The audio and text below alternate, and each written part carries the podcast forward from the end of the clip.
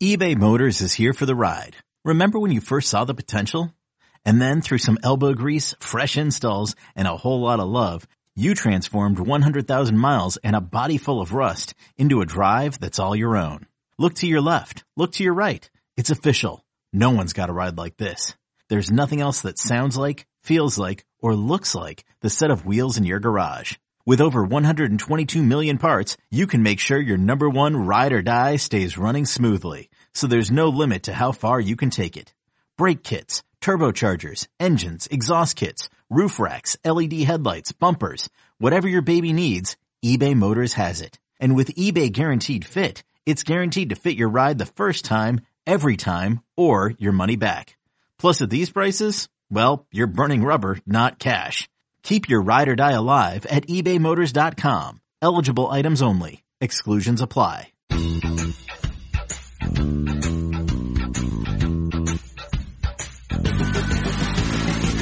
What's up, everybody? Welcome to the Pick Six Podcast, CBS Sports Daily NFL Podcast. I'm Will Brinson. I am your host. It occurs to me that it's probably the only daily NFL podcast still. So, uh, suck it, everybody else who doesn't have it. Just kidding. Um, Super Friends show. Got some mailbag, some 17 game talk. We got some, uh, expanded playoff chatter. Didn't really warrant an emergency podcast. Came close, but not quite. Because it's only a proposal, you see. We'll cover that. We'll talk about our combine coverage for next week. Uh, Ryan Wilson is here. He'll be holding it down from Indianapolis as he shoves shrimp and horseradish into his face. Excited for that, Ryan? You know, um, after eating the Impossible Burger, I think I'm a little less on the on the meat bandwagon, so I may get a salad. Okay. That's a choice. That's a, that's a thing. I mean, I don't know that like shrimp necessarily qualify as meat per se. I guess they are meat. I had a shrimp quesadilla the other night. It was delicious. Yeah, you're right. Actually, I'm a big fish guy, and fish tacos are the are the bomb. I don't think they have fish tacos at the steak joint uh, at what's it called, St. Elmo's. St. Elmo's, probably not. But Um, Sean, have you been to St. Elmo's? I have not, Oh, but I but I. I do like the tradition of Brinson throwing it to Ryan first and Ryan launching into a 30 minute thing about something. it's the best. Uh, Breech, how you doing, buddy? John Breech. I, I am just like trying to get the bad taste of that horrible horseradish sauce out of my mouth. oh, I love it. That's still nightmares I have to this day. I don't even like horseradish, and so this was extra spicy, and I, I actually like spicy. And not to go on another tangent, but keep me away from horses and radishes, and if you combine the two, it's even worse. Let me go on the record and say I love horseradish, I love radishes, and I like horses. Horses are cool. Um, radishes are kind of trash. yeah, Well, if you're if you're Korean, like that's a pretty big staple of the Korean diet. Oh, sorry. Like Oh, it's a uh, it's a type of kimchi. how Radish often do you eat authentic Korean food, Sean? Do I eat authentic Korean food? How often? How often do you eat, eat non-authentic Korean food? Uh, not that often. I, I used to live across the street from a Korean grocery store though.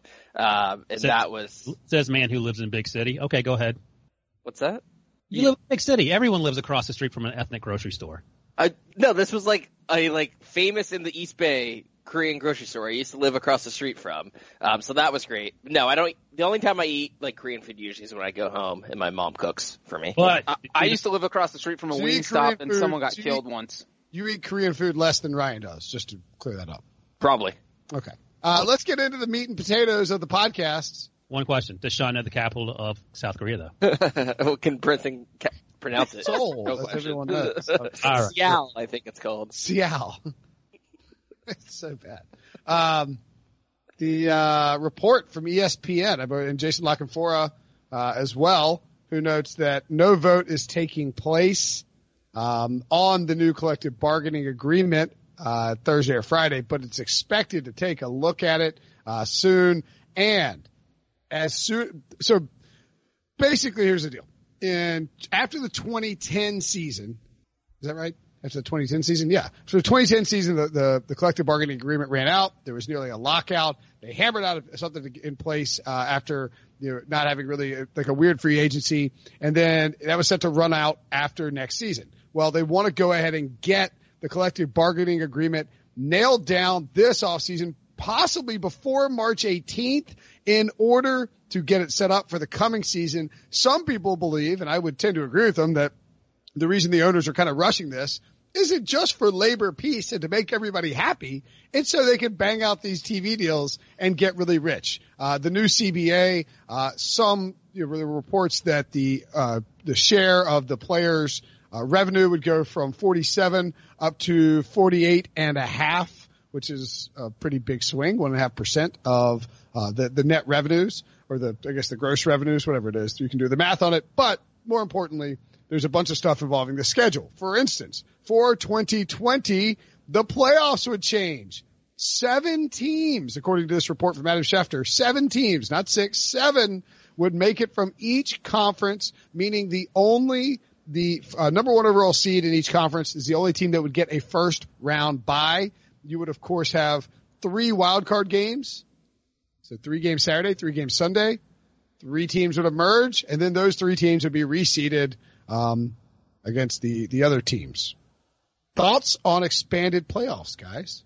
I'll say real quick that Brinson, I don't think days were actually mentioned in the expanded playoff because Goodell had actually talked about putting a playoff game on Friday or Monday as recently as last year with the worrying being that if that Monday team had to play Saturday, that would be not ideal. So there were kinks being worked out, but I think that's why we didn't hear days mentioned because I don't think that is 100% set. I think uh, Schefter said Adam Schefter tweeted about Saturday and Sunday games, but I think you're right as well, Breech, that it would not surprise me at all if they try if they did like a Thursday night football wild card game.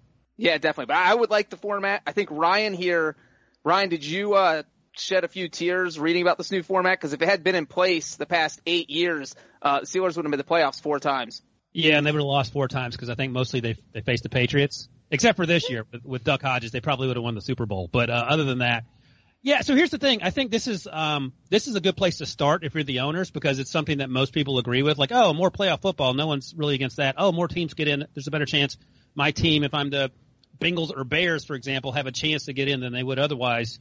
Um, and it's not like okay, it's a 17 game season, uh, regular season game. We're not adding that. There's no gymnastics to do to, to sort of convince players that that's a good idea or the NFLPA. It's a playoff game, and, and I think that's a good starting point. At the end of the day, I think the the uh, the owners, much like the Cincinnati Bengals with the number one overall pick and Joe Burrow, have all the leverage.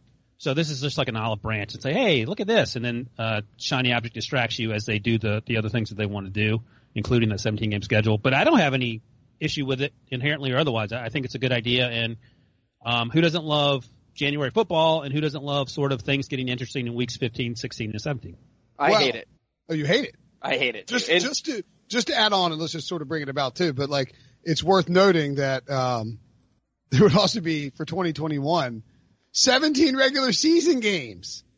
And the right. season yeah, start at the same time, which means you said January football and weeks 15, 16, and 17. Uh, it would be more like weeks 17, 16, 17, and 18. Or would it be 17, 18, and 19? But you'd have to add two more weeks because they'd have a second bye for each team, I believe. The 2020 season is when this playoff situation Just might the playoffs. But what I'm saying is that if you're going to hate on it, and you, even if you're just hating on, I don't know if you're hating on it for expansion, Sean, or if you're hating on it uh, for the extended timeline. But by 2021, by January 2022, we could be looking at like playoff games, in, like like the Super Bowl inching closer to March.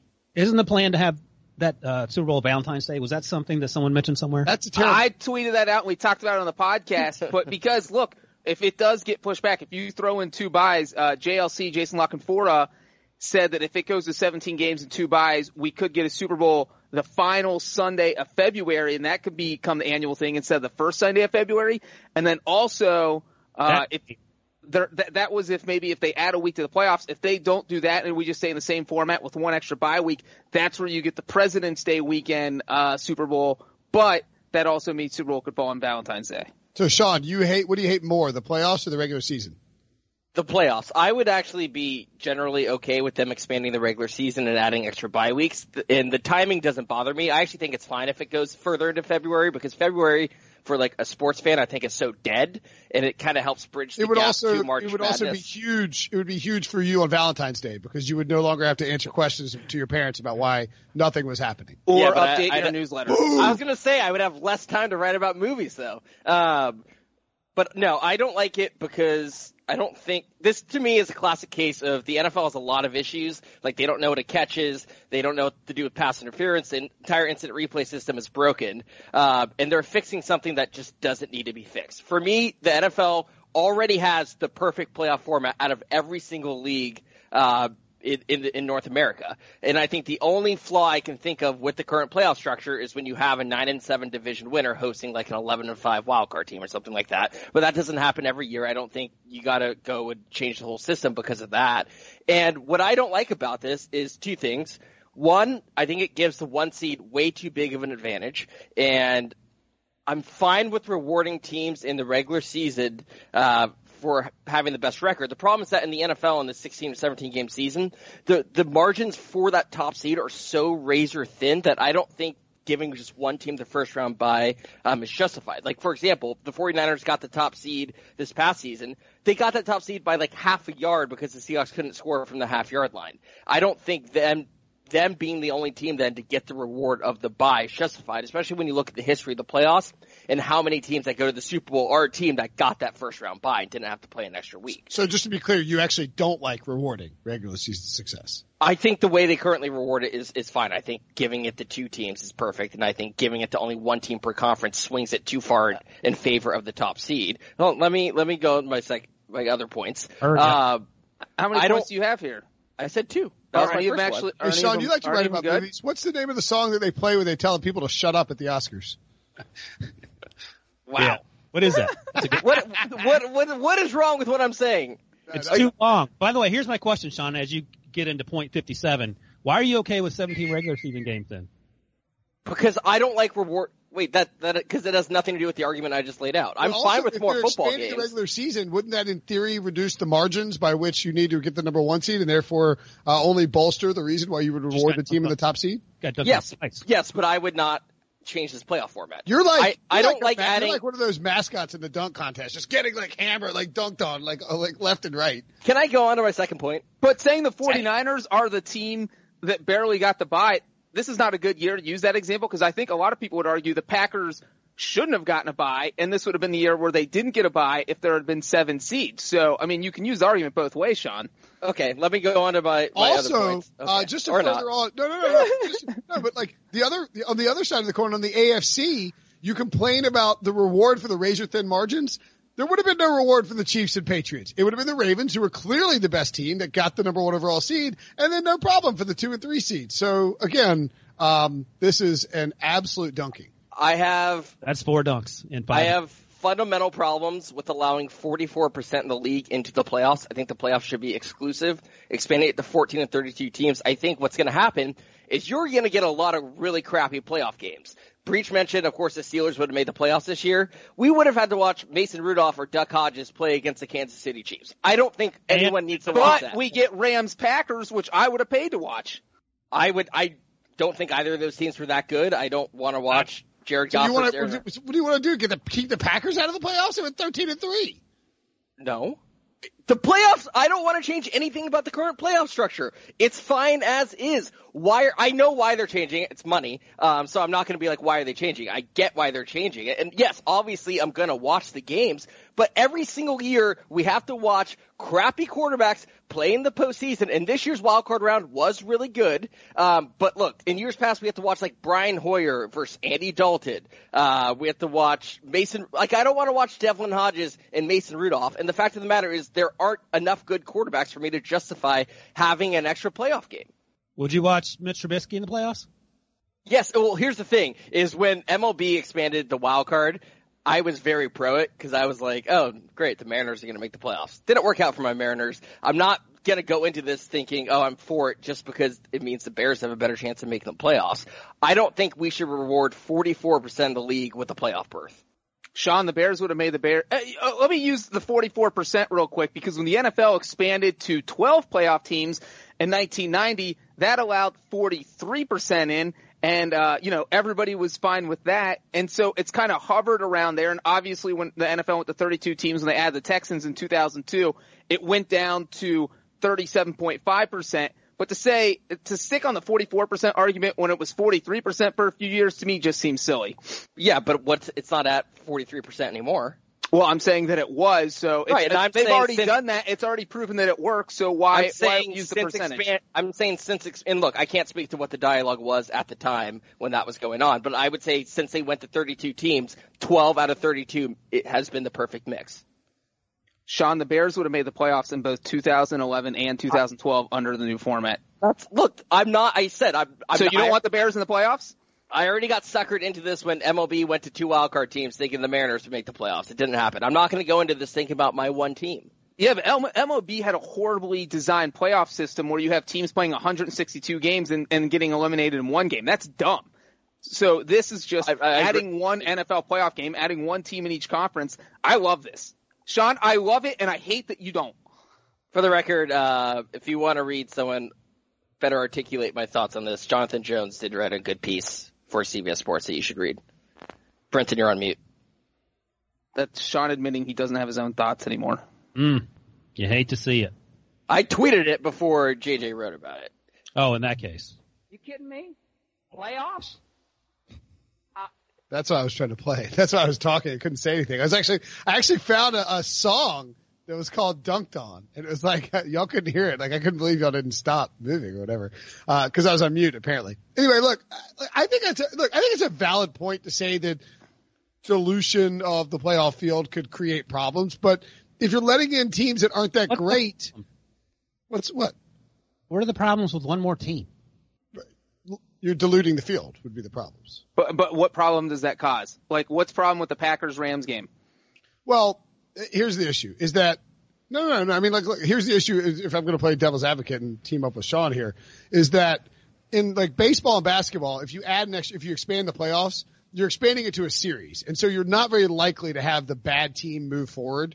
Whereas, like, if you know the Steelers could have gone in there and beaten, Stop. you know, The Chiefs? With what? Are they going to shoot Patrick Mahomes? If the Chiefs somehow thought it was in Pittsburgh and set their equipment to Pittsburgh, yes. Is it would it be the other argument I saw is that it would be unfair for the Chiefs as the two seed going into the Super Bowl with an extra game against a team like the 49ers who got the one seed, even though, you know, because of the conference setup, like maybe, or, you know, I mean, I, I don't know, like that, that would be the argument, I guess. The- What about this? What about seven teams, but then you reseed after the regular season based on record, and that way, you know, if your record's better than the other team in the division that you have to travel to, they come to you. I just think, I mean, it puts a huge impetus, uh, emphasis, excuse me, on being the number one team in the Yeah. conference. I mean, Yeah, I which don't- is good. I- the top Right. team should be rewarded. Right. Like I don't know why Sean doesn't want them to be rewarded because the margin of error is too thin. Like Sean, because I- the I want- the top I team want- should be rewarded. Because I think this, in a lot of years, the second team is very close to being just as good as the first team, and I think it is a very significant um, advantage that we're only giving to one team when there are more than one great teams per year that deserve that same advantage. sounds like socialism, Sean. Well, that's an argument for a different And time. and diluting the playoff field. This is what I've seen on Twitter too. Is people are afraid that seven and nine teams would get in.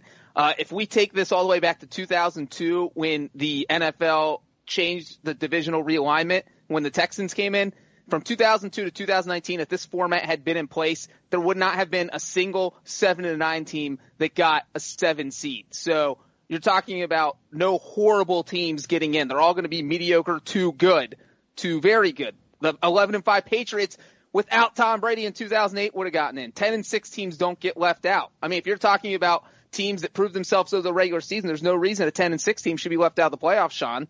The Cleveland Browns in 2007 went 10 and 6 and got left I'm, out of the playoffs. I'm very much aware What do you as say a to fan, Browns fans? as a fan of the Browns, or sorry, as a fan of the Bears. Who, yikes, that was that was difficult. Um, as a as a fan of the Bears, who went ten and six in 2012, I think, and missed the playoffs. I get it. I don't think that happens every single year, though, and I don't I don't think this. You guys can be a fan of it, but I think you can admit this doesn't fix a problem, right? Hey, this John, is I don't, but there's not a problem. This, yeah, Huh. you- you- what's the fix? This is like Kate Upton getting a haircut. She's gorgeous whether she has the haircut or not. There's no fix. It's Well, just I- better. I thought you were going to go Rick Reilly there. And I, got a I got worried too. I don't remember the Rick Reilly thing. But Sean, 2010, 2011, 2012. So he suggested that it'd be like Uh, Kate, Kate Upton a third uh, it was the Warriors adding Kevin Durant was like Kate Upton getting a third. breast. Oh, interesting. 2010 through 2012, Sean, the Bears would have made the playoffs each and every year. I told you I don't care about looking at it through the lens of my own team I root for. That that's not how I'm looking at this. Sean, are you going to watch this playoff game? Assuming, let's say, ten Of years down the course I road, will. you go. It's my job okay. to watch it. Uh, well, I was going to say, And I- assuming and I you don't have this job ten years from now, are you watching this playoff game? Um, if Unless he's working on a movie blog. if it's like a Brian Hoyer quarterback versus a Josh Allen quarterback, I could see myself skipping it. Josh- When this news when this news broke, I was out of the house. I was at um, I was at with my buddy Garrett, and uh, who's you know doesn't do this, doesn't write about football professionally, doesn't cover the sport, is a huge sports fan, loves to gamble, loves to watch football, loves playoff football, and he was like, "This is awesome." I mean, like, what? This, this is great. So more more playoff games, cool. Garrett. Sounds great. Garrett, may I introduce you to Sean Wagner-McGough, who hates football? I mean, The Garrett be on the sanctity podcast of instead of the NFL playoffs are being ruined. Just because you three like it and Brinson's friend uh, likes it, just what like there are a lot of people who feel the same way that I feel. Debo, do you like it or not? I like it unless it Oh, leads. that's five to one. yeah, Hey, I'm in. Sean, yes, just out of they're curiosity, the only are, the- five people. Yes. are these people that you're talking about? Are they uh, average blue collar fans, or are they high high highfalutin journalist people on Twitter? It would be the latter. Okay, that's it. I can't believe I've got to cover more playoffs. You know what would be fun though? I'm not mad about it. I just think this is something that the NFL is is changing something that isn't broken, and I would prefer to just them leave something that's fine as is. I understand why they're doing it. I'm not saying how dare they do this. I understand it's all about money. I get it. And yes, even though I'm not a fan of it, of course I'm going to watch it. So Sean, You said that Yeah. other people agree with you. I would wager that you're the only person on planet Earth that hates the playoff system but wants to add a 17th game. That doesn't make sense. That's what doesn't make that sense. hates the playoff system. Adding- I'm, I would prefer to add more regular season games than playoff games. Wow. that's what doesn't make sense. All right, well, let's talk about the 17 games. To me, Wait, let me say real quick on the playoffs. What if Sean? You know how they want to reward the team that's the hottest because sometimes the hottest team going to the playoffs wins the Super Bowl. I somebody proposed this on Twitter. I don't remember who, but what if they uh, what if they give the seventh spot in each conference to the team that has the best record over the final eight games and make it just like a crazy spot? No. I I would, I would, I like that. why don't we just Sean. bring it to Albert and have him pick a hat, like pick a thing out of a hat and then that'll be Sean, what game. if what if they in the playoffs have no punting? Would you would you watch it then? That's the only way I would tune in, Ryan. see, I find the I find the idea of expanding the number of regular season games to 17 far more offensive than. Yeah. Uh, f- I mean, for the record, I think all around they should say it's 16 in the current playoff format. I'm just saying I would be more receptive to the regular season, but I still prefer they keep everything the same. But they're not going to. Okay, so I'm not like banging my fist for 17 games here. for the record, by the way, it would be se- if, it, if they went to 17 games, but you just changed your mind. You said you you don't mind the, the regular season as much. I, yeah, I, I, I can live with that, I can live with So the play. it would be three preseason games, 17 regular season games. Presumably, uh, they would, correct me if I'm wrong, they would have it, they would add a second bye in there. This would be for the 2021 season. So, uh, each team would play 17 regular season games. They would have two byes. I honestly, look, I know it's, I know it's to make more money. I think this is all designed around putting a team in London personally. I also Yeah. think it's a an olive branch to push through the other crap they want to push through that the, the NFLPA and the players aren't going to like, like the 17 games. What do you mean the olive branch? Like, hey, we did this for you. Here's some more money. Because I don't think anyone other than Sean and, and his hipster buddies are against it. I would imagine the players want to have a better chance of playing in the playoffs and, and get the playoff share of that money. And Are sort you talking that- about the playoffs? Or are you talking about the regular season? I'm saying they do the playoffs first. The owners do and say, "Hey, look what we did for you," and then in, in the the eleventh hour they slip. Well, also consider this. Like, I mean, th- but th- think about how aggressive the owners are being. They have, according to reports, given the players a 1.5 percent bump move in in the in the revenue in the revenue sharing. what does that, That is- do over the course of all the players per year? Do you know? Like What's breakdown. What is that 1.5 percent worth? Do you know? Per It's player. 1.5 percent over the course of 10 years. Well, if they're bringing in twenty billion a year, just use that. uh, It could get up to thirty. Now, we'll say, is- say twenty billion. That's three hundred million a year over ten years. That's three billion dollars extra in the players' pockets. I think Okay. I think it's supposed to be five billion is the is the total amount that's moved. over 10 years No, per year. Someone, someone calculated it. Who did it? Oh, okay. I Well, thought yeah, you would have done it, Ryan, as you're the math guy. So Well, I didn't. I knew it was one and a half percent, but I didn't know what the, the total number was. And also, if it was forty thousand dollars a year, I mean, screw that if you're a player. But if it's four hundred thousand dollars a year, okay, now you have my attention. Yeah, I mean, here's the, here's the problem is that well, for one, a lot of the revenues, like the revenue isn't from teams. So like if Jerry Jones sells the the Frisco Star, if he sells at you know if he's if it's sponsored by Ford, that revenue does not go into the CBA. This is strictly from league wide revenues for like the TV deals, basically. And the other reason I think, and I look, you can argue with me if you want, but I, I don't think many people would, is that the owners want to knock this out now is that they think once the players see how much these TV revenue deals are for in the next CBA, they're going to wish they'd had like 50% instead of 48 and a half. 48 and a half is still really good. Um, and it's very close to 50%, but you know, it's just not going to be, um, and look, the reality is of the 17 games is, you know, you are going to get 17 paychecks now instead of 16 or your pay, you know, your paycheck is going to be bigger, like, you know, be split up obviously, but they're not going to have the same paycheck split 17 ways. Presumably the cap will expand. The owners will find ways not to get the players their money because that's what the owners do. They're really good at it. Um, but the players in theory, and look, like some of this money is going to be going to retirees for healthcare benefits and all that. I mean, there's a lot of reasons, ways in which the players will not be helped here. Um, but they are going to be getting a significantly larger chunk of change. But even if they do get that larger chunk of change, I don't know that it hel- it's going to not help like 80% of players because the guys at the bottom of the barrel, they're not going to see their pay go up a ton. But a guy like Patrick Mahomes, when he signs his second contract, he's going to go from making 40 million a year to 50 million a year because the cap's going to go up so much. And he's going to argue that, hey, I still need to get my 15 to 17% of the cap. But the guys that are at the bottom making $800,000 a year, now what? They make maybe $900,000 a year. So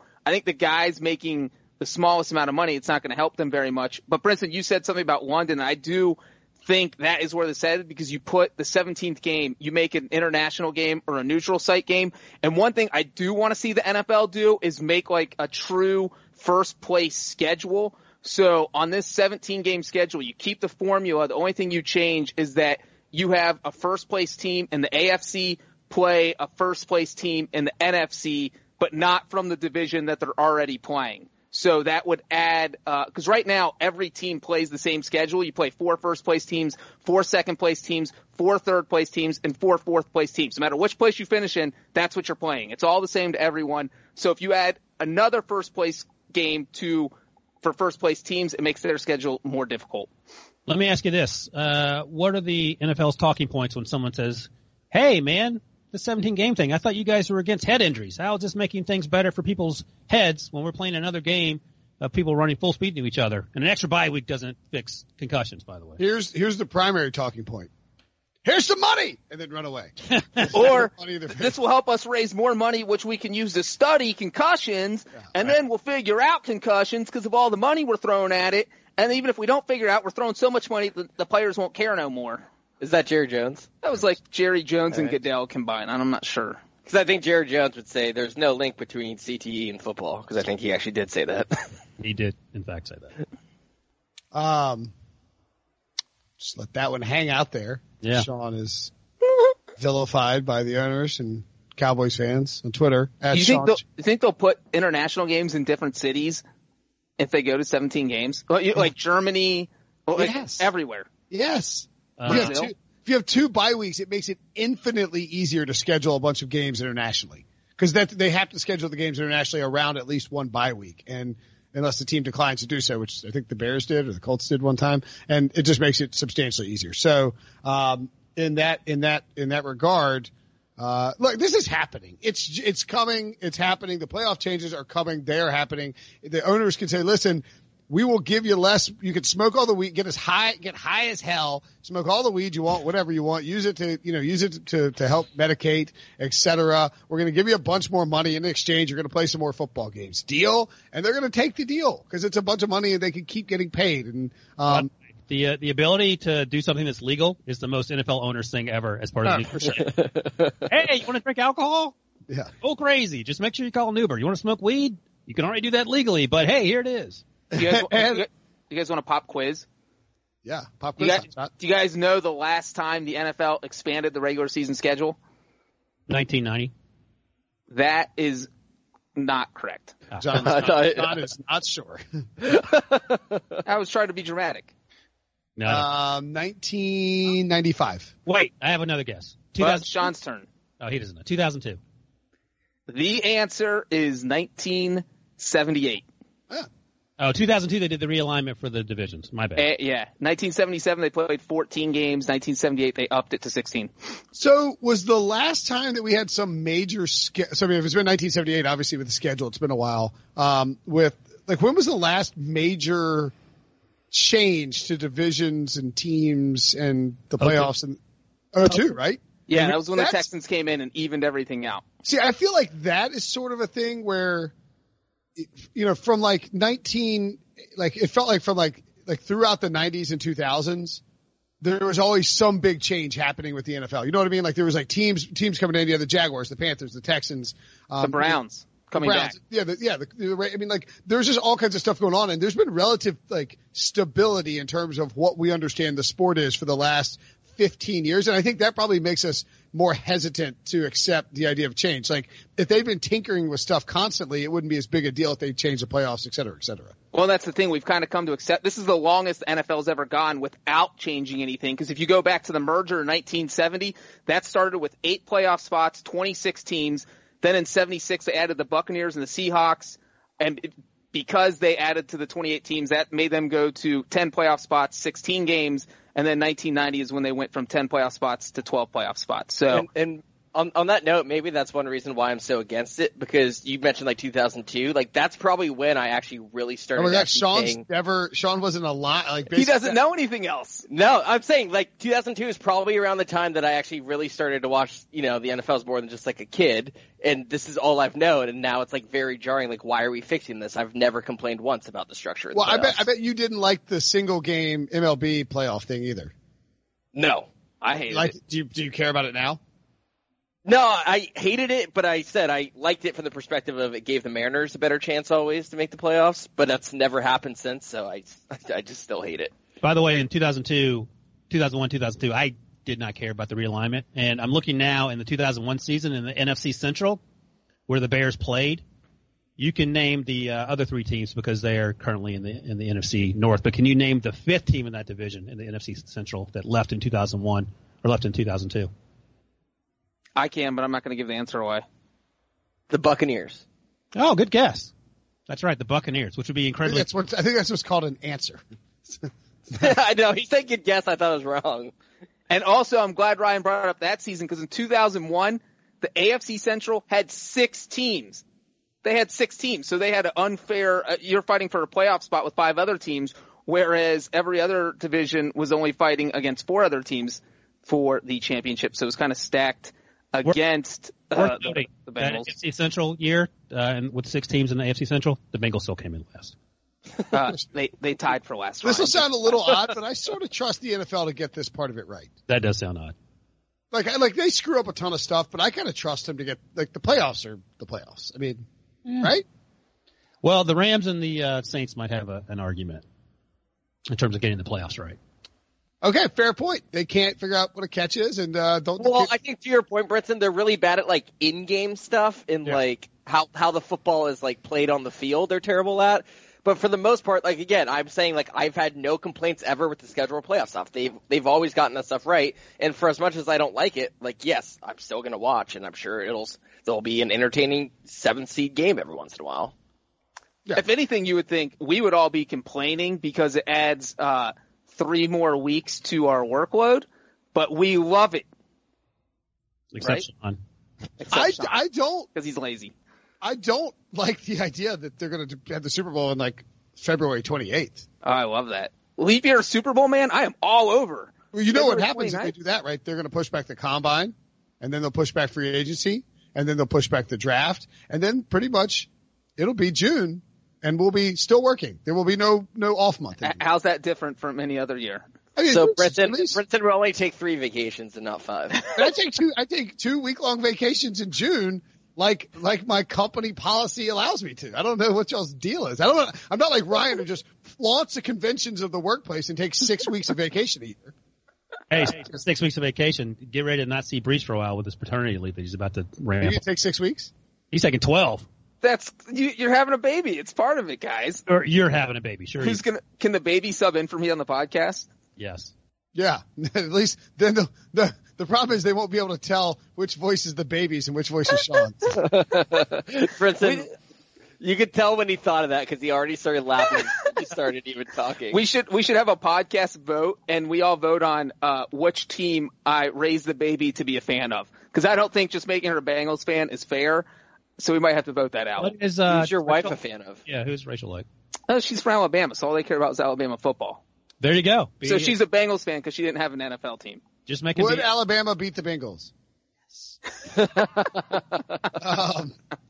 all right, let's take a quick break. When we come back, we'll do some mailbag questions. Mailbag. Robert Half research indicates 9 out of 10 hiring managers are having difficulty hiring. If you have open roles, chances are you're feeling this too. That's why you need Robert Half. Our specialized recruiting professionals engage with our proprietary AI to connect businesses of all sizes with highly skilled talent in finance and accounting, technology, marketing and creative, legal, and administrative and customer support. At Robert Half, we know talent. Visit roberthalf.com today. This episode is brought to you by Progressive Insurance. Whether you love true crime or comedy, celebrity interviews or news, you call the shots on what's in your podcast queue. And guess what? Now you can call them on your auto insurance too with the Name Your Price tool from Progressive. It works just the way it sounds. You tell Progressive how much you want to pay for car insurance and they'll show you coverage options that fit your budget. Get your quote today at progressive.com to join the over 28 million drivers who trust Progressive. Progressive Casualty Insurance Company and Affiliates. Price and coverage match limited by state law. All right, so we have a bunch of mailbag questions that have come in recently. Very excited for them. Uh, Debo, I have a point of procedural uh, that I need to ask you about. What's up? So I noticed that you didn't include one of the questions. That Me? yes, that was recently left. I would like to read it. Yeah, Um, you can read it. That's fine. If Debo's okay with that, I Right, care. I was saving that because we'll answer in the future some draft related questions, and I think that's the one that you're hinting at. But we could do it with the Super Friends. It might be more fun to read with the Super no, no, no, Friends. no, no, no, no. That one is the uh, that one is the mock draft question. No, I'm talking about the one that's below it, the three star from. Oh well, we this is five star. okay, okay. We're we're not all right, we're not rewarding a three star. Can I read it or not? I mean, we're rewarding a three star if you read it, but go ahead. Okay. I forgot about this one. This Tuesday pod was the worst. Stop with the nonsense and go straight to the point. I can't stand how y'all just goofball around before going to what the podcast is all about. And y'all need a brother on the pod enough. um, Disrespectful, but go ahead. so, uh, look, I'm as Caucasian as it gets. I'm not going to deny that. Uh, I do think it is a little disrespectful to my good African American friend, Ryan Wilson. Two things. Um, back in the day when Brinson and I just podcasted, like 2015, uh, one, they, some, someone on Twitter saw a picture of us. They actually liked the podcast and they thought I looked like Joe Dirt. So, uh, that's one thing. What? Yeah, I know. They sent us a picture of, I don't remember who they thought you looked like. And then more recently, someone thought that I probably, when they were, saw me, they were again surprised. They thought I would look like, um, not Justin Long, but the other nerdy guy in the Apple commercials who used to be on, on Comedy Central, um, Jon Stewart's show. And he's like an old goofy guy with, with glasses and a comb over. So I can understand where this person's coming from. But, uh, yeah, hate to tell you, I, I'm black. So- I, I don't. I, Sorry, I'm not representing the the brothers like you want me to, but I'm, I'm doing all I can against the man that is Will Brinson. Good news though, you have a Mexican in John Breech and someone of South Korean um, descent in Sean Wagner McGough. Where are you from, Debo? Are you Italian, Greek? Italian, but I'm pretty white as well. Not as white as me apparently, but there you have it. Right. I mean, in theory, you could say that I'm in the. no, You know what? Um, no, I mean, like, uh, it. I, I, I was surprised by that, that that somebody thought that this was not a uh, diverse and well represented podcast because I would challenge anybody to find a more diverse and well represented podcast in the sports podcast space. I don't. I, I don't think you'll get it. There's a lot of diversity out there in, in in young sports media. Maybe traditional NFL media, not the most diverse group of uh, guys. Bunch of crusty old whites. Yes, thank thank you, Brinson, for bringing that up. What? I just I, I'm joking. That's fun. But that's that's that's the only way you get a three star You get read as a three stars if you question. my, my point to you was he still gave us three stars, so he must, he must not have truly hated it. Um, the what last, was the Tuesday pod he's complaining about? I can't imagine what he thought about the Damashek podcast. Oh, the Tuesday pod was where we started with a rant about who was the drunkest president, yeah, yeah, that's which I, thought was a solid post President's Day rant. I mean, that's what you want the day after President's Day. like less than five minutes. The the Damashek podcast is like eleven minutes on brunch talk before we even got going. It was not less than than five minutes. Debo was Debo described uh, producing me and Damashek doing a podcast as two guys at Tangent Rehab. oh my god. Well done. Um, what, What, was the uh, big brunch takeaway? Uh, Sheck thinks that uh, bone-in ham is underrated. I don't even know what that means. I've Um, never seen that on a menu at a brunch place. I don't. I think. Uh, and if I said if you had to pick one brunch item for the rest of time, what would it be? And he went with a skillet. I don't It's know. It's a good that. choice because then you have you have unlimited eggs and you can bring in meats and vegetables. You can vary what you're eating. I I, I think that's a pretty good choice. I'm Yeah, going with go pancakes. omelet. Pancakes? Yeah, you can put anything in pancakes. Anything. I love pancakes too. You, you couldn't put vegetables in pancakes. Ah, you can actually. I've done it. Korean pancakes, am I right, Sean? Hey, well done. What did he say? Korean pancakes, which are really good. Oh, They are. They are Uh, better than real pancakes. We actually had about a five minute rant against pancakes. That's why I brought them up. Yeah. Uh, what did you say, Sean? Your choice was? I know you're a big. An omelet, like eggs and like an omelet or a scramble with like potatoes. It's like pretty much what I order whenever I go out. For So you don't get the potatoes. You just get one. Yeah, that that's two items, Sean. Then I would pick the omelet. An omelet's a good choice too because it's a vehicle that you can carry a lot of different meats and cheeses and stuff in. What? So are pancakes. Yeah, You but put an anything omelet in a like pancake. Breech, you're not putting like spinach and like You can stuff a pancake. onions. But do you want to? Oh, of course you do. What about crepes? I want to see Breech. I will. I will if if I see you cook some spinach, egg and cheese pancakes, and eat them. Or not spinach, egg and cheese. Sorry, spinach, onions, mushrooms, cheese, pancakes.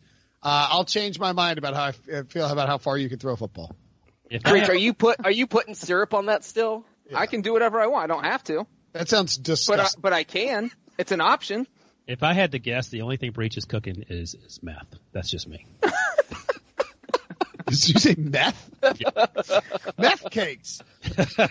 Uh, all right, let's. Uh, Ryan gets called out on one five-star- I think podcast, and all of a meth muffins would have been better. If you have if you have brunch questions, we'll answer them. Movie questions. If you leave a five star review, we'll answer a question in the future. Uh, this okay. This is for Ryan. There's a lot of Ryan, a lot of Ryan buzz going on right now. It's uh, A lot of burners. Yeah, a lot of Ryan burners. Uh, this one was I- I- titled Yeah, from uh, Shinks one two oh eight via Apple Podcast. Uh, titled "The Dark Wizard in Football." Okay. Hey Ryan, this has been bothering me for a while now, but how can you laugh at Philip Rivers' final press conference as a Charger, as he is clearly emotional? So my question for you is. Where have you hidden the pieces of your soul, you dark wizard? What do you think? What do you super friends think? Where would Ryan Wilson hide the pieces of his soul as Hor- Horcruxes? Who's Horcruxes? Harry Anyway, Potter, any- man. any- Don't you read anyway. Harry Potter. No, I, I've not, I've never read Harry Potter. Say that word again. Hor- Horcruxes? What is it? How do you pronounce it, John? Horcrux. Oh, are you a Harry Potter guy too? No, but I know of Obviously. Harry Potter. Oh. I, I've seen the movies. All right, well, I'll put it to you guys first. Oh, hold on, he adds, anyway, love the show. Yeah, and he gave five stars. So he, he I think he, I think Shinks is, um, you know, he's probably a Philip Rivers fan. This could be your burner, Brinson. But what do you guys, what do you guys think? How- I think Ryan's soul is buried underneath a Jester's in Fort Lauderdale. What do you think about the suggestion that I was, la- well, not suggestion, the the actuality of me laughing at Philip Rivers during that press conference where he bawled a little bit? I thought it was rude and, and, and, uh, and inappropriate and it makes you an evil person. A dark wizard even. if you will, Sean. I'm I'm I'm offended that I was laughing equally hard and I didn't get called out on this. right. I Uh, had, I never mute myself and I had to mute myself because I thought Brinson would get mad if I started laughing. I, I was. Uh, yeah, I mean, I would say that, I would say that Ryan probably keeps her soul where everybody keeps their soul. Right on the, uh, back of the neck. Oh, very nice. John, uh, did you have any issue with with my behavior? I did not because half of it for me, and I wasn't laughing as hard as you guys, but I also covered my mic so that I wouldn't get called out. But half of it was Brinson reacting to what was happening. Like I thought I saw tears coming down Brinson's face. So it was just a whole combination of everything uh, that definitely brought a few chuckles to the three of us. I will say this uh, to give Shanks some more perspective. I like Philip Rivers as a football player. I think he's incredibly tough. We talked about the what year was that game? 2008, 2007, where he played in the playoffs with the no ACL. Um, not many players would have done that, and he didn't play terribly, given that he had one leg. The issue that I have with Philip Rivers is the Yannick Ngakoue behind the scenes, where he's acting like a complete goober, and uh, the trash talk where he doesn't curse, which makes me even angrier than if he just cursed and just talked solely about people's mothers. That's where I was like laughing at the fact that this is how it came to a head for him. Disrespectful by the Chargers, the way they treated him. I don't disagree with any of that. And I, he's he's a Hall of Famer. So, I mean, if that makes you feel better, Shinks, I don't know, but it was funny either way. Fair enough. Um, all right, Ryan. This is where uh, we say goodbye to your soulless uh, spirit, whatever you are. You got to go to a CBS Sports HQ hit. Reminder: CBS Sports HQ, our 24/7 streaming sports network that you can watch on your Roku, Apple, Amazon Fire. We actually got a new TV, a little new smart TV. Uh, pretty excited. With like the, you can use the commands. It was on sale at President's Day at Best Buy, but you can use like the, um, it has all the little features on the bottom. Do you guys have one of those? No, because smart TVs are listening. I mean, your phone's listening. Fair enough. Brinson's Um, listening. I mean, you do, you do, a, we do a daily NFL podcast. Like, I, I, everyone's listening to us, so I, whatever. Um, you don't have a, have you, have you not used one of those smart TVs where you can like access Netflix from the TV? I mean, it's freaking incredible. It's a, Did, are you just getting that like now in 2020? yeah, yeah. oh, oh boy, man. I've had that. I mean, do you, do you, Yeah, I've had, I've had that since like 2015 or 16. I, I was going to say 2015. Yeah. None of my TVs are smart TVs, but this one has like a Roku built in or something. Uh, you're never going to leave your couch then. You literally can just turn on your Netflix, Hulu, everything from Ryan is rolling out because he does not have a smart TV and cannot partake in this conversation. Yeah, uh, dude, Brinson, your life is going to change. Your whole off season is just going to be completely different. I don't know what to tell you. How do, how do you watch Netflix with? The, what do you use to watch Netflix? Yeah, like an Amazon TV? Fire, t- Fire Stick Uh, or Firefox. Fire See, sometimes yeah. I will just use my Xbox if I if it's on already because you can get apps on your game console. Do you Yeah. have? But you don't. Do you have cable? You have cable, right? I have cable, but like if I want to watch HBO Go or Netflix, like I usually just turn on my Xbox Right. because the apps are on there. Yeah. Right. Like how else? Do you have the Netflix app on your television? Yeah, it's a different remote though, and right now the battery's out. This doesn't sound that. Okay, it doesn't sound that smart. Then, like it seems like kind of a pain. No, it's it's you literally just have to click Netflix on your TV remote instead of firing up something else. Uh, or batteries. Like you get Xfinity. I shouldn't be shouting out Xfinity because they don't personally sponsor me, but that's what I have. And you talk to your remote control and you say Netflix, and it just pops up. Have you seen those commercials? I think like Olivia Munn does them, and she just talks to her remote. I have that. It's, it's Yeah, uh, I, uh, I actually have. Xfinity, and I don't know any of the channels because I had DirecTV for so long that I I literally have to use the voice thing every time I want to switch a channel. Th- that definitely is the issue because I've had it for six months. I I literally I don't even know what channel. Wait, you guys Anything ditched is. DirecTV too? yeah, well, when I moved to this apartment, they couldn't do DirecTV is hard to get on certain apartments because they have to put um, the satellite like on the roof. But then you can stream. You can buy the streaming thing. That's if you what I do. convince DirecTV that you you can't put a satellite Yeah. up. But don't tell them that I can. I just tell them I can't. Oh, so you you bought this? Well, you anybody can buy the Red Zone streaming now for free, or like anybody can. Do Right, No, but you but can you- buy a separate DirecTV package with that doesn't involve a satellite. You just stream all the games if you need Sunday ticket. Yeah, that's what I'm saying. Anybody can do that now. You don't have to trick them anymore. Anybody can buy that now. Oh, really? Well, that makes Yeah. me feel better. Yeah, when it first started, it was only if they couldn't install a, a satellite at your place. Yeah. So yeah, exactly. So now I'm um, like I'm uh, I'm I cut the cable, I cut the cord, and we got a like we just use Netflix and you know uh, oh, I got YouTube TV, which is really good. Uh, it, much cheaper, and I think I'm just gonna. I, mean, I like DirecTV, but like I'm gonna see how these TV deals shake out with the NFL before I, you know, go back to DirecTV, or maybe just stream them. I don't know. Uh, anyway, You would hate streaming sports because then you can't tweet about it on time. It's it's rough. I don't like it right now. I'm like way behind. Like I'm reading Twitter and I'm way behind. Um. Anyway, moving along. Why does uh this is uh from Jemison 101 back in February. Why does Dan Quinn still have a job? Hey, super friends. I live in Atlanta. I've been a Falcons fan my whole life. I was born in 1997, so I've never seen a championship parade in my streets. and the Falcons lost the Super Bowl was probably the worst couple days of my life. Anyway, why does Dan Quinn still have a job? Did we all watch the same season, same couple of seasons since the Super Bowl? I know we've had some injuries, but that defense is awful. Please give up, give me some hope for next season. Love the pod. I would say this as somebody who grew up as a, a Braves fan. Yeah, that would be tough, man. It's coming soon. I think the Braves will win a title in the next five years or so because the talent is so good. Sorry, Ron, Ron, Ronald Acuna and, and Ozzie Albies. But uh, if you're an Atlanta sports fan and you've been one since like 90, you were born in 97, it has been a rough, rough go.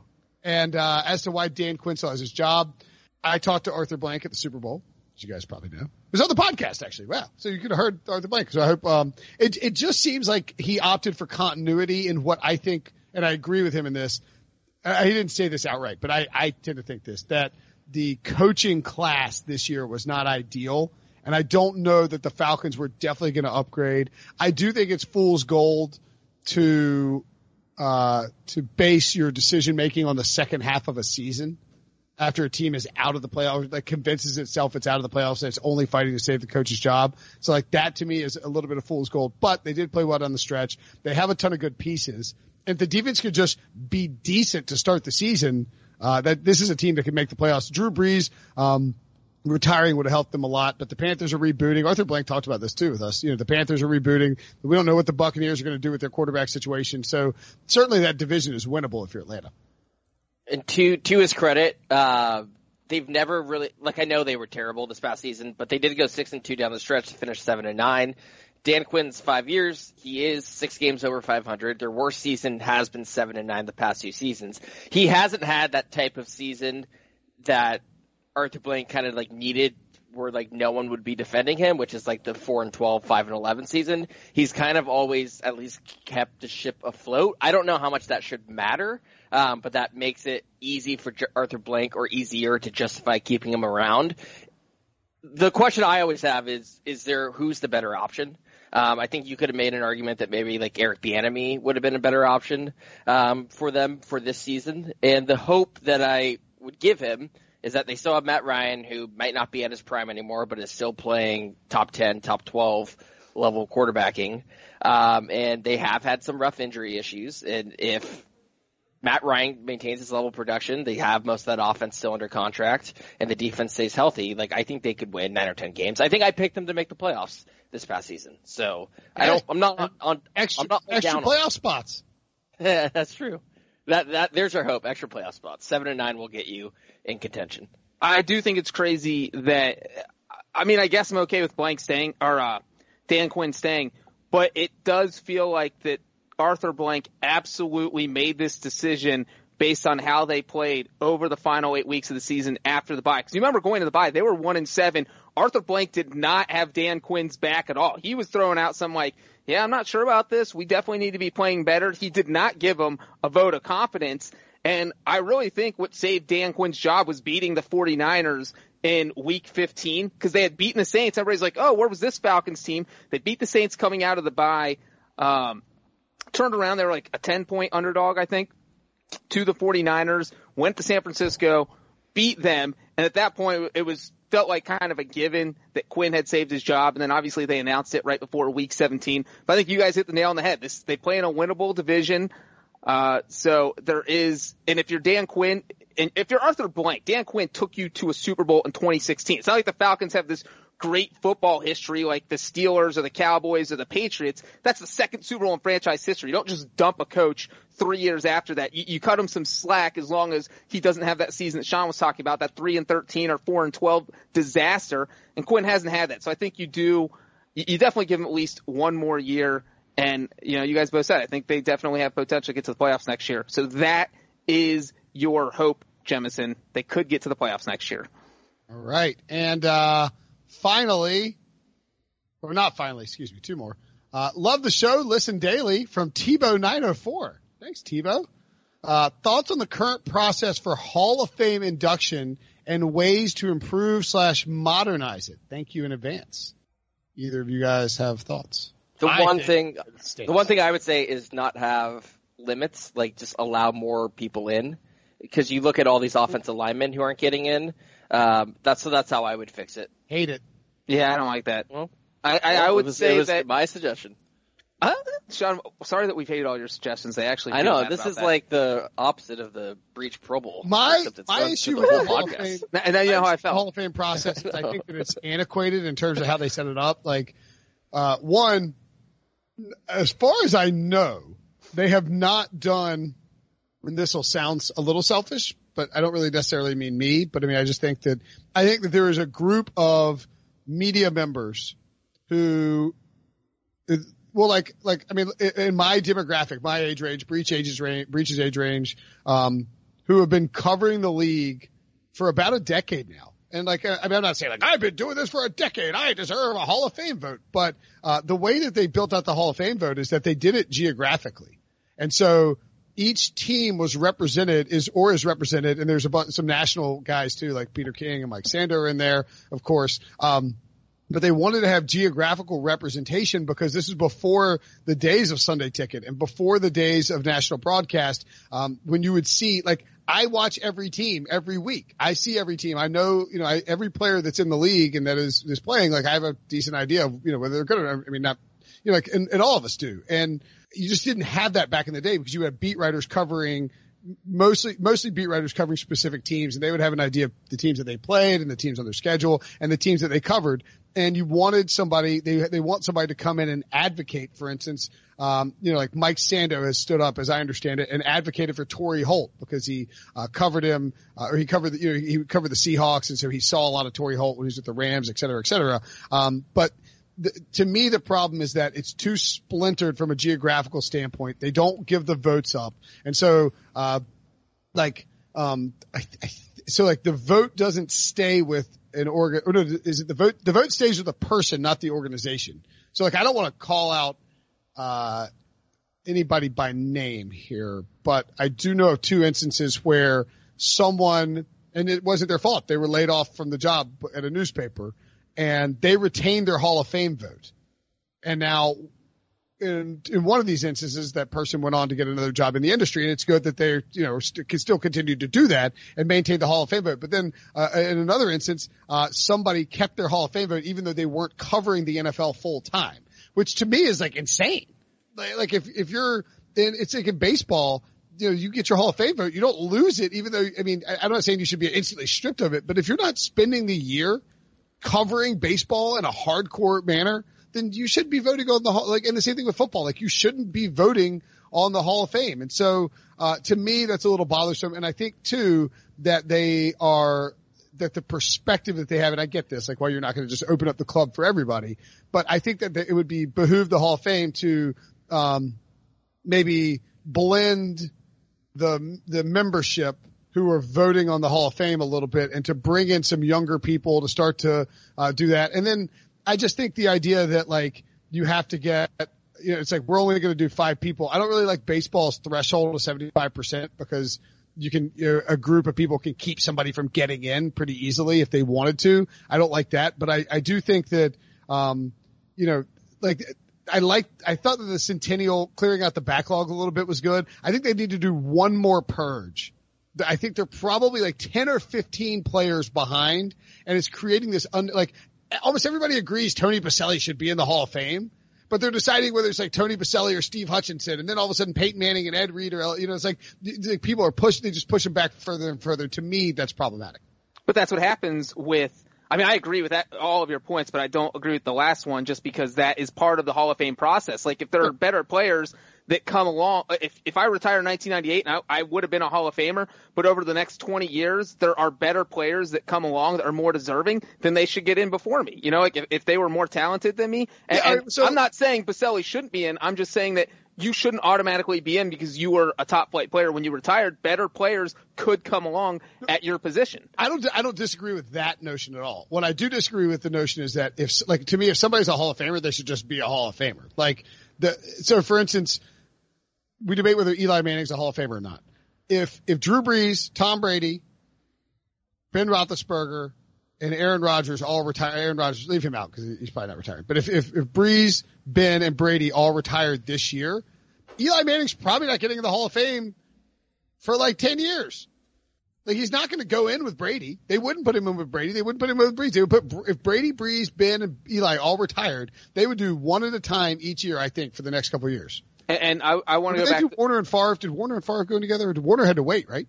uh, yeah, I'm not sure. They, they do It try seems to. crazy that those guys would have to wait though. Even they do try to avoid having multiple quarterbacks going at the same. I mean, it happens, but just because those are the guys that are going to steal the thunder in each class, if a quarterback does go in. But I do want to go back to a couple of your points real quick, Brinson, because there's a couple I was going to make that are very similar. I think what you're kind of describing is that these guys have had their votes for so long that you get kind of into this group think mode where the same guys like Tony Boselli, uh, you, you could use Ken Anderson, the same guys aren't getting in every year because these guys have uh, these guys, the other players that they view as Hall of Famers.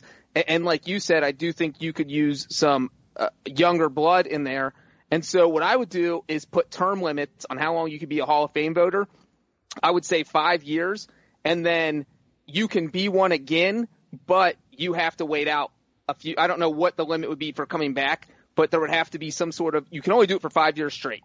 And then also, I would put Hall of Famers on the committee. I think every other voting thing you see, the Academy Awards, the Heisman Trophy, uh, Academy Award winners are in the Academy. They vote for who wins the next one. Heisman Trophy winners get to vote for who wins the Heisman Trophy. Uh, so I do think that Hall of Fame players who are on the field seeing these other Hall of Fame players and would recognize Hall of Fame talent should also have a vote. So my biggest one would be uh, term limits for media voters and get some Hall of Famers in on the vote. And I would have 100 people on the committee with like 50 media members or 75 media members and 50 Hall of Famers or 25 Hall of Famers. And I would rotate the Hall of Famers every year. And maybe they can't vote for someone who was their teammate, but they'd have to sit out of the room for something like that. So you would make the rules to fit this. Uh, but I do think that the voting does need to change. By the way, some breaking news while we're podcasting. Diva's like, why are you doing this to me? The NFL uh, released a memo. They've accepted the terms of the CBA. It is on the players to uh, to vote on it next, meaning we could have a CBA done by this weekend, which is wild to think about how quickly that happened. Following more than 10 months of intensive and thorough negotiations, the NFL players and clubs have jointly developed a comprehensive set of new and revised terms that will transform the future of the game, provide for the players past, present, and future, both on and off the field, and ensure that the NFL's second century is even better and more exciting for the fans. The membership, the owner, ownership membership, voted today to accept the negotiated terms on the principal elements of a new collective bargaining agreement. The Players Association would also need to vote to approve the same terms for there to be a new agreement. Uh, and then they said, since the clubs and players need to have a system in place and know the rules and they will operate under by next week, the membership also approved moving forward under the final year of the 2011 CBA if the players decide not to approve the negotiated terms. Out of respect for the process, no further comment. In other words, uh, they need to hurry up and uh, and get it done. But that creates a fascinating dynamic. If you're a team like the Cowboys and Titans, basically what this means is that the players will probably vote on Friday because they have a conference call. So by the time you're listening to this, the players might have already voted whether or not to pass it or not pass it. If they do pass it, the new CBA kicks in and that means teams will not have a franchise tag and a transition tag. They'll be back to whatever the new rules are, which Correct. will probably just be a fran- so all of a sudden, if the Titans thought they were going to get Ryan Tannehill and Derrick Henry tagged, nope, because you just lost one of your tags. And the Cowboys, you thought you were going to do Dak and Amari, nope, you only got one tag. So, uh, but if the players were to vote against this, then those two tags would still be in place. So that really is a, a- a lot of pressure. And I think Brinson, as you just tweeted, that that maybe this is a red flag to me that the owners Yeah. approve this so quickly. And so it's, I don't think it's a lock that the, the players approve this. So you know there's going to be some teams kind of rooting that, hey, maybe let's just, hopefully the players don't pass this till next year, till April or May so that we can go into free agency with two tags. You know, you know when you, um, you know when like you make an offer in fantasy football or fantasy baseball or whatever, and like somebody accepts it like immediately, and you're like, oh crap! like that's what this like. I know they've been working on it for ten months or whatever, but like if I'm the players, I'm like, why are these guys rushing to get this done? This is very bizarre. Like they want to again, they want to negotiate the TV deals. I get it. Uh, I'm not suggesting they're up to shenanigans, um, but I'm just saying that. Uh, I would be, I would have my antenna up. My spidey senses would be going off if, um, if I were the players. Like, this, you know, like, cause remember, like, the owners are like, we will skip an entire year of football. We don't care. We are getting this deal changed 10 years ago. And now they're like, hey, what's up, bros? Like, yeah, just bang out this agreement. Let's sign it. Get it done. Football's great. All right. Uh, the flip side of that, real quick, is that not every owner voted for this. Adam Schefter is saying that it was not unanimous. Uh, so maybe the players are saying, all right, well, maybe this isn't, they, they didn't agree on it, so maybe this is something we can do. And 2011, when the last CBA passed, the vote was 31 to 1, and the only team that voted against it Ike was Brown. the Pittsburgh Steelers. Oh, really? Yeah. Uh, Mike Brown usually does vote against things, but that's usually rule changes. He did not, he voted for the CBA. He went in line with that. I gotta tell you, I'm not really thrilled about the idea of 301, 300 plus pages of legal document uh, deep diving over the next week. Like I was sort of hoping that would be next off season, but um, because the current CBA is 301 pages, and I mean it is a it is a like I don't know who I don't know if you guys have ever like spent a lot of time reading legal documents. It is it hurts your head. And then there's always fascinating nuggets in it. Like you almost feel compelled to read it because that's how you find You out about how much money, uh, what the players' playoff uh, thing is. You'll find out like the rules for 17 games. It will probably list where that 17th game would be played, whether it be home or away. Like all those details I mean, will be in this franchise tag rules and all kinds. Yeah, it's all Right, kinds of like, right. And look, I guarantee there's going to be like six or seven things where you find in there that A, the Breech will write a story about it and do a bunch of traffic. And B, where you're like, holy crap, did they really sneak that in there and the players signed this? Like, are you kidding me? Here are the five craziest things I found in the new collective bargaining agreement. Yeah, already got the headline. A slideshow. Okay, uh, Devo's yelling at me because we're at an hour, I think. Um, Wait, breaking news, Devo. You guys can see me and know that I am not yelling. That's true. good. He looks pretty calm. As you can see, I'm just sitting here. Uh, all right, good show, great show. We lost Ryan halfway through. It's okay.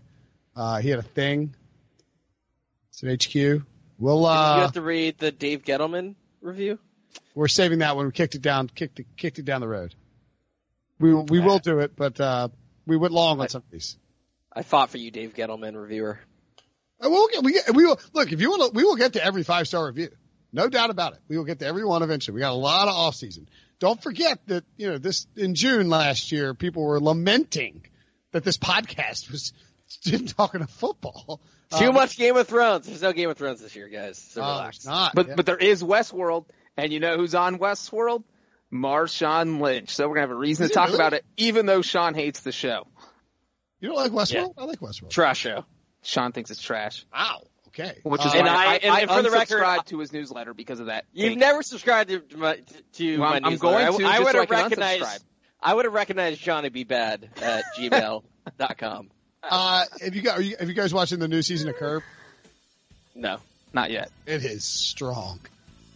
Highly recommend. Uh, Now, McMillions. now Devo's about to McMillions' start pretty yelling. entertaining too. Sean's plan of turning this into a newsletter podcast is slowly working. He's on to you. I don't want. I don't want to talk about Westworld. Ryan, where's Ryan? Ryan's an ally with me on Westworld. Is bad. Marshawn Lynch is on it. That's NFL related. The man played a playoff game a month ago. All right. Good show. Let's get out of here. In the meantime, subscribe, rate, and review. Talk to you guys Monday. Okay, picture this. It's Friday afternoon when a thought hits you. I can waste another weekend doing the same old whatever, or I can conquer it. I can hop into my all-new Hyundai Santa Fe and hit the road. Any road. The steeper the better. Because my all-new Santa Fe is available with H-Track all-wheel drive so I can hit the trail without a worry in the world. Heck, with three rows and best-in-class rear cargo space, I can pack the whole family in with all our gear. We've got available dual wireless charging for our phones so we'll never lose touch with civilization, and we won't lose touch with the primordial power of Mother Earth. So which is it? Waste the weekend or do something a little more epic? And conquer it in the all-new Hyundai Santa Fe. Visit HyundaiUSA.com or call 562-314-4603 for more details. Hyundai, there's joy in every journey.